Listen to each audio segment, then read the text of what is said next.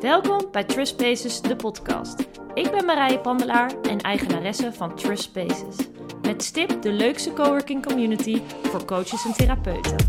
Met liefde stel ik één voor één alle coaches die werkzaam zijn binnen onze community aan je voor. Denk hierbij aan sportpsychologen, orthomoleculair therapeuten, business coaches en nog zoveel meer. Ben jij op zoek naar een fijne coach? Wie weet zit jouw perfecte match ertussen.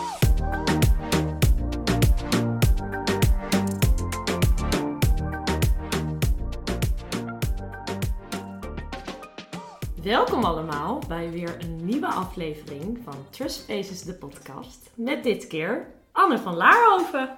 Ja, dankjewel. Ja. Fijn dat ik er mag zijn. Ja, Anne, leuk dat je er bent. Ja, heel Want, fijn. ehm, ja, we go way back eigenlijk, hè? oh ja. Ja. Ja. Wij eh, kennen elkaar eigenlijk al vanaf dat ik studeerde, denk ik.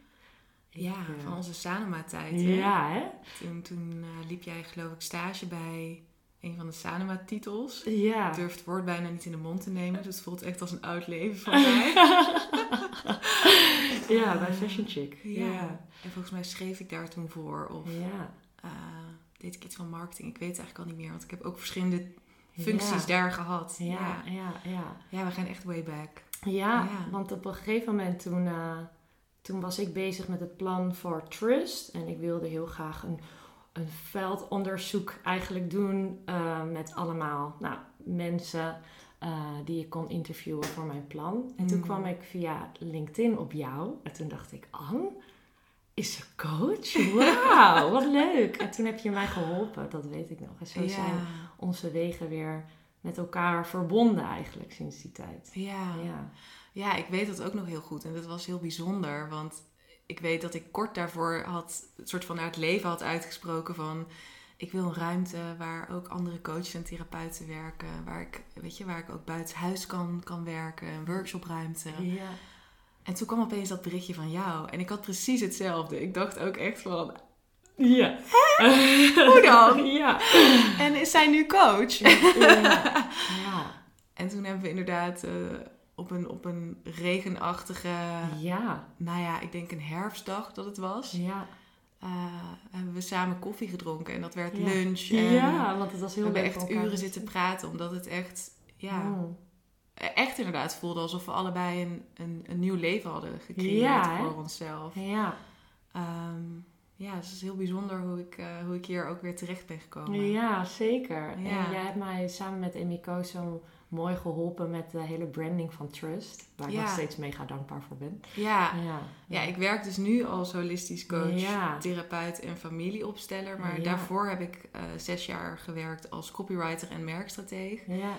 En dat voelde echt wel als een beetje als een oude jas die ik uit wilde doen. Ja. Ehm, maar toen ik zag dat jij hiermee bezig was, toen voelde ik heel erg gewoon vanuit eh, ja, een verlangen vanuit mijn hart van Ja. ja, ik, wil, ik, wil, ik wil jou daarbij eh, ondersteunen. Ja. Je wilde heel graag een community starten en ik zag hoe je alles zo in je eentje aan het, aan het opzetten was, aan het doen was. En, en toen dacht ik, oh, hier wil ik wel heel graag nog een keer die skills voor, voor inzetten eigenlijk. Oh, ja. Eh, ehm, want het voelde, het voelde zo kloppend hoe dat Mhm. allemaal bij elkaar kwam. ja. Ja. Ja. Maar ik doe dus inmiddels iets heel. eh, Ja, want iets heel hoe, hoe anders. ben je daar, wil je daar iets meer over vertellen? En Ja. wil je me ook meenemen in wat het maakte om die weg in te slaan?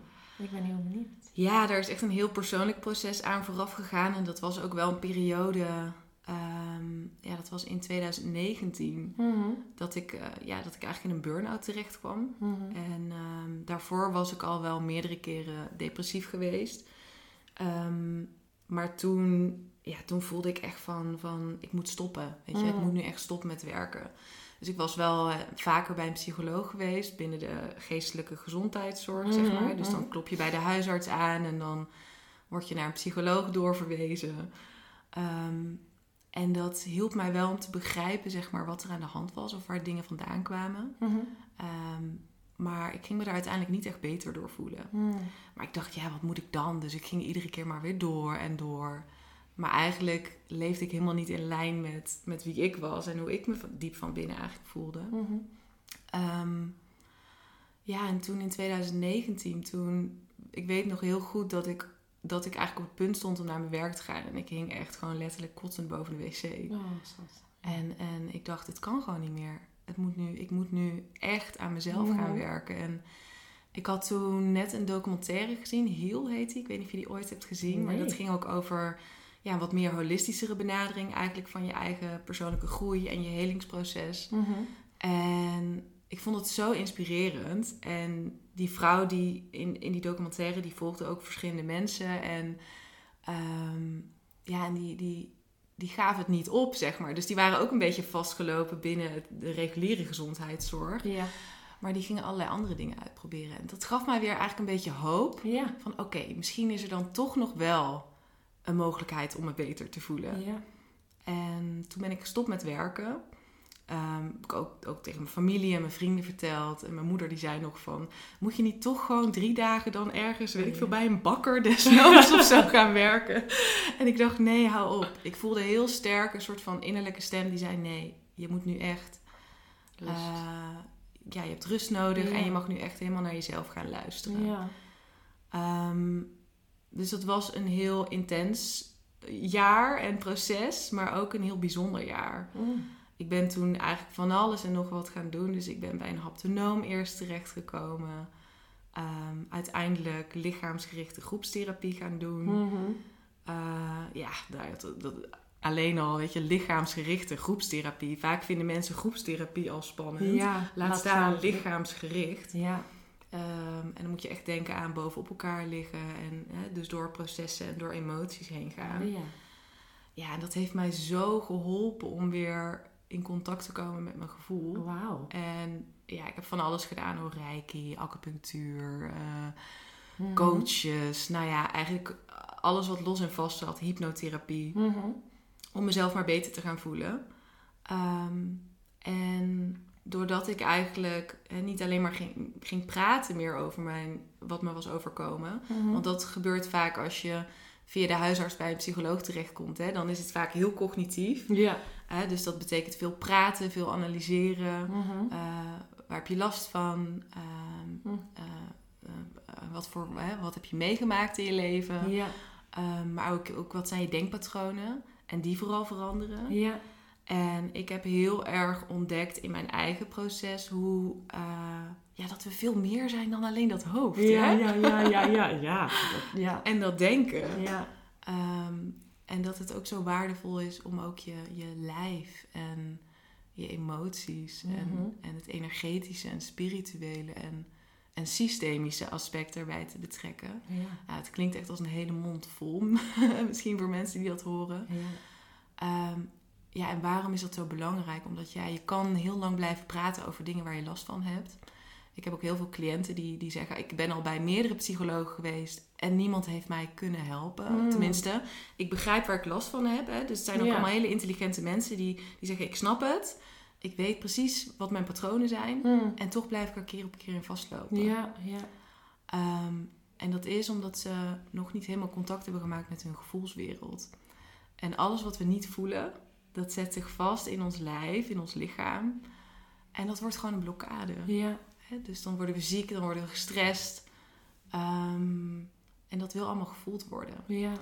Ehm, dus daarom is het zo belangrijk om ook dat deel erbij te betrekken. En bij mij was het heel erg dat ik dat zelf ontdekte, ook door yoga en meditatie. Van hé, hey, er zit eigenlijk, er is, ik ben niet alleen mijn hoofd, weet je, er zit nog een heel lijf onder. En die heeft ook al die jaren meegedaan. En daar zit ook van alles in.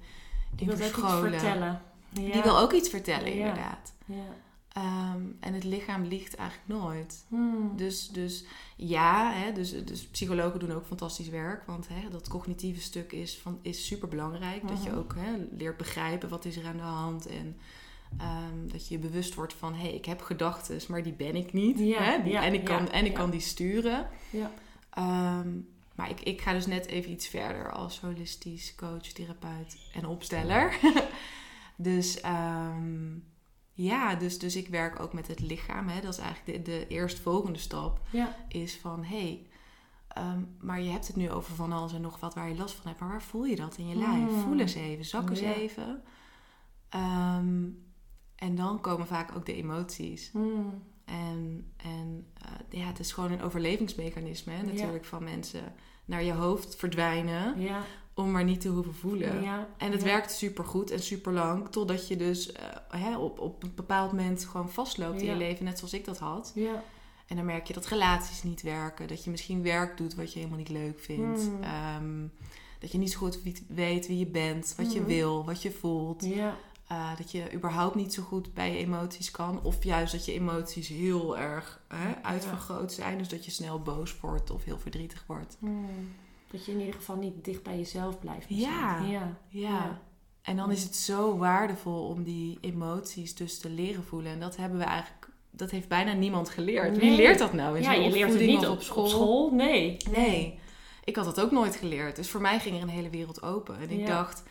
Ja, maar ik kan toch al voelen, want ik ben toch al verdrietig. Ja, ja, ja. ja. Maar ja, er, er zitten zoveel lagen onder. Boosheid, angst, eh, Ja. schaamte. ja. Er zijn zoveel lagen. En, en het erover hebben is iets anders dan het doorvoelen. ja. Dus dat is ook waar ik met mensen mee aan de slag ga. Dus echt het leren reguleren van hun emoties. Het, er- erkennen, het herkennen Mhm. en het doorvoelen. Ehm, en mensen daar de tools voor geven. Zodat ze daar ook uiteindelijk zelf mee verder kunnen. Ja. En, En- dan opent er ehm, eh, ja, soms ook een deurtje naar wat energetische wereld eigenlijk. Hè? Dat je gaat voelen van, hé, hey, oh, ik, ik, ben, ik ben eigenlijk energie. En eh, wat geeft mij energie? Wat kost mij energie? Dat je daar bewuster van wordt. Hmm. Ehm, dat je ook bewuster wordt van de energie om je heen. Hmm. Eh, en dat die energetische blokkades kunnen opheffen. Ja. En als, als je je emoties gaat voelen, dan kan energie weer vrij uitstromen. En dan kan je levensenergie dus ook weer vrij uitstromen. Ja. Want als jij je boosheid of je verdriet of je angst of wat dan ook onderdrukt, dan onderdruk je dus ook je verlangens, Ja. je wil, je Ja. eh, levensvreugde, je plezier, Ja. je sensualiteit, je creativiteit. Ja. ja. Dus je, Dus dat, het, eh, het maakt het allemaal heel mellow misschien. Of niet? Of dat je er misschien niet eens soms een gevoel bij hebt. Dat het gewoon... Dat je er nooit echt over na... Ja, misschien... In ieder geval, ik, ik kan begrijpen dat er zijn heel veel mensen die denken... Dus wat jij net zei van... Ik ben verdrietig. eh, want ik huil toch? Maar huilen hoeft niet te betekenen dat je verdrietig bent. Het kan ook betekenen dat je misschien... eh, een andere emotie eigenlijk voelt en altijd denkt dat je er verdrietig over bent, maar dat het misschien Ja. een hele andere.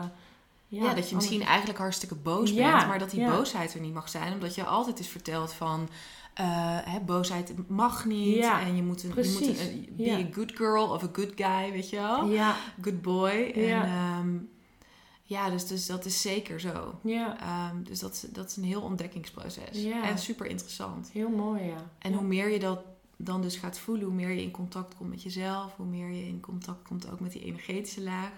En dan kan er ook nog een spiritueel deurtje opengaan. Nou, dan wordt het helemaal leuk. Mhm. Ehm, en bij spiritualiteit denken mensen heel vaak aan, nou, dat is zweverig. Ja, ja, ja. Terwijl als je kijkt naar het lichaam van top tot teen, hoofd zit bovenaan, eh, voeten zitten onderaan, hè, dan zou je juist kunnen zeggen, als je heel erg in je hoofd leeft, is dat eigenlijk heel zweverig. Hè? Ja, Dus eigenlijk wat je juist gaat doen met eh, weer gaan voelen, Mhm. dat is eigenlijk ook het spirituele pad. Dat is Mhm. niet in je hoofd schieten en, en een soort van, het gaat niet over, over magie en fairy tales Ja. en eh, Nee. wat je er ook Ja, bij wat veel bedenkt. mensen wel denken. Ja, maar het gaat juist over belichaming. Dus helemaal terugkomen in dat lichaam. Mhm, Weer voelen. Voelen. Hè? Je energetische lichaam ook voelen. Ja, En dan kan het ook zijn dat er spiritueel iets open gaat. Dat je ziet, hé, hey, alles is energie. Alles is één. Alles is liefde. ja, Ehm, dat er bepaalde synchroniciteiten plaatsvinden. En dat wil zeggen dat bepaalde toevalligheden. Sommige mensen zien dubbele nummers de hele tijd. Mm. Of hebben opeens hele bijzondere ontmoetingen met anderen op straat. Nou ja, en dan sta je echt heel erg dus in verbinding op een heel diep niveau met Ja. jezelf. ja.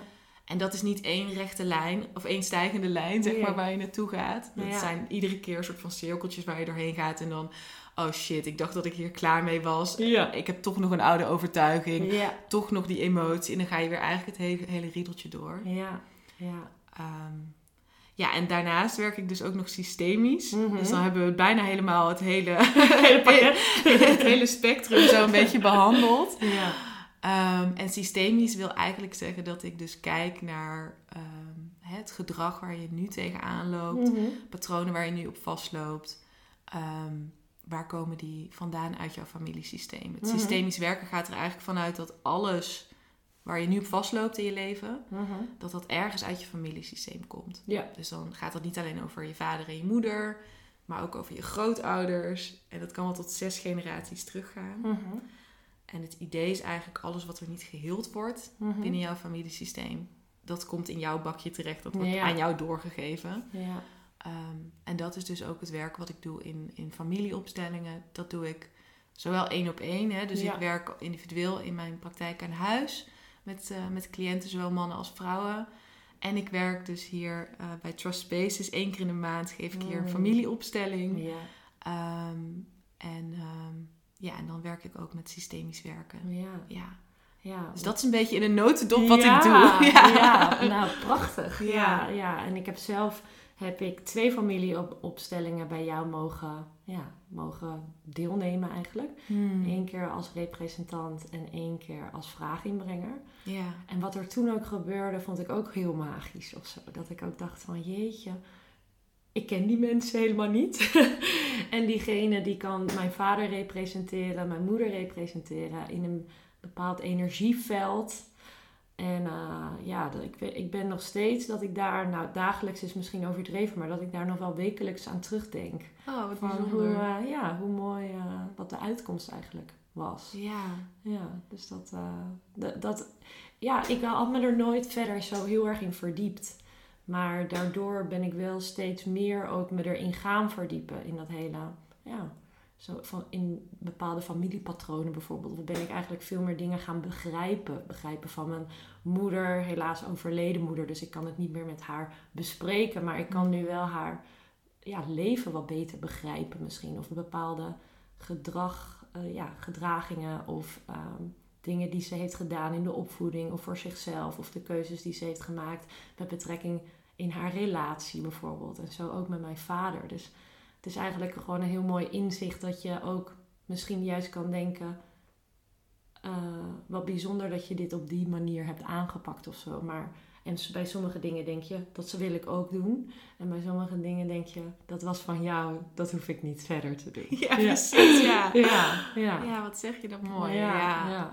ja, ja. Ja. Daar, daar, dat heeft me altijd nog wel bijgebleven. Dat ik ook zelf ook wat beter hun kan begrijpen. Maar daardoor ook beter mezelf kan begrijpen of zo.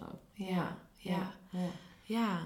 Ja. Ja, mooi. En dat is ook ja, misschien voor de luisteraars ook wel leuk om een beetje om, om te weten van wat Ja. is nou een Ja, familieopstelling. misschien nou ja, misschien als je al met persoonlijke ontwikkeling bezig bent, dat je er alles van hebt gehoord. Maar ja. Ehm, hè, een familieopstelling is dus eigenlijk een manier om een verstrikking of een dynamiek zichtbaar te maken in de ruimte. En dat kan Mhm. gaan over iets waar je tegenaan loopt met iemand uit jouw familie, hè? dus een Mhm. direct familielid. Maar het kan ook zijn bijvoorbeeld ehm, ja, een gedragspatroon wat zich ke- keer op keer herhaalt. Hè? Dus ah, ik heb iedere keer dezelfde partners die ik aantrek. Ja, ja, ja. Of eh, eh, ik, heb, ik heb moeite om mezelf te laten zien op mijn werk. Mhm. Of ik draag heel veel verantwoordelijkheid bij me, maar ik weet eigenlijk niet van wie die is.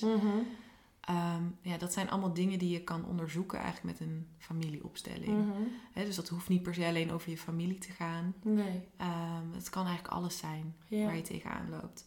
Ja. En dat ga je dan dus zichtbaar maken in de ruimte. Nou, individueel doe ik dat bijvoorbeeld met poppetjes of Mhm. met ankerplaten, zoals dat heet. Dat zijn eigenlijk placemats en die leg je dan in de ruimte. Ehm, om eigenlijk inzichtelijk te maken van... hé, hey, wat, wat is nou eigenlijk het patroon? Wat is Ja. nou de verstrikking, hè? En de familieopstellingen die ik hier geef... dat is met representanten inderdaad, zei je net al. Dus dat met andere deelnemers... die dan iets of iemand uit jouw familiesysteem gaan representeren. Ja.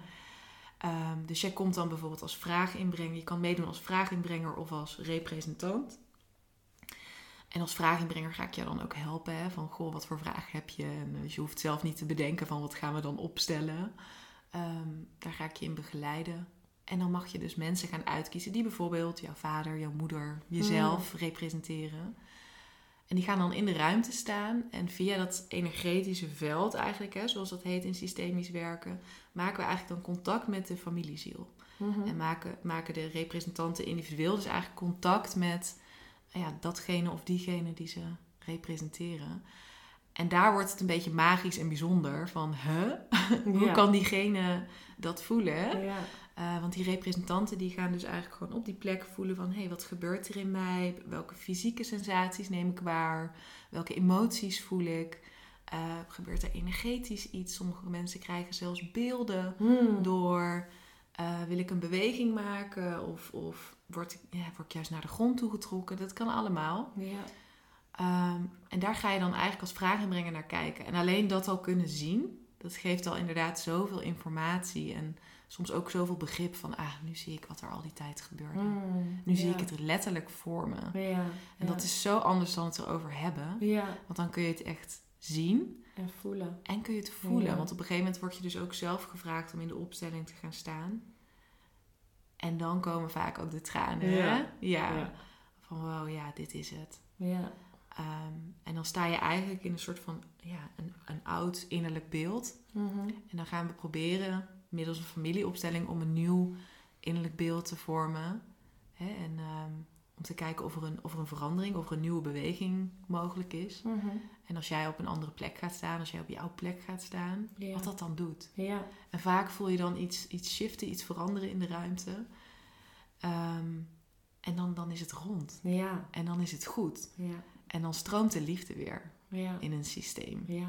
En dat is ja, super magisch. En als ik het erover heb, dan denken misschien veel mensen fucking zweverig. Nou, ik heb zoveel mensen die het niet begrijpen. Want oh Ja. ja, jij eh, eh, hebt hier dan, nou ja, wat we al zeiden, één keer in de maand dan een familieopstelling. Soms misschien ietsjes meer, soms iets minder, maar laten we zeggen één keer in de maand. En ik eh, post daar dan wat van op Instagram. En ik krijg dan zo vaak berichten. familieopstelling, er komt de hele familie dan bij elkaar. Ja. Ja, nee, je hoeft daar dus niet je hele Nee. familie voor mee te nemen. En ook als, al, dat is ook een vraag die ik vaak krijg van mensen die willen komen representeren. Ehm, doe ik dat dan alleen voor de vraaginbrenger? Nee, je doet dat ook voor jezelf. Want je, hè, je resoneert eigenlijk altijd op thema's van de ander. Mhm. Dus ja, je kan emoties en gevoelens eh, en energie waarnemen van de persoon die je representeert. Maar het zegt ook altijd eigenlijk iets over jezelf. Hmm. Dus je komt ook vooral voor jezelf. Ja. En heel veel mensen zijn dan bang van... eh, ja, wat als ik niks voel? Ah ja. Ja.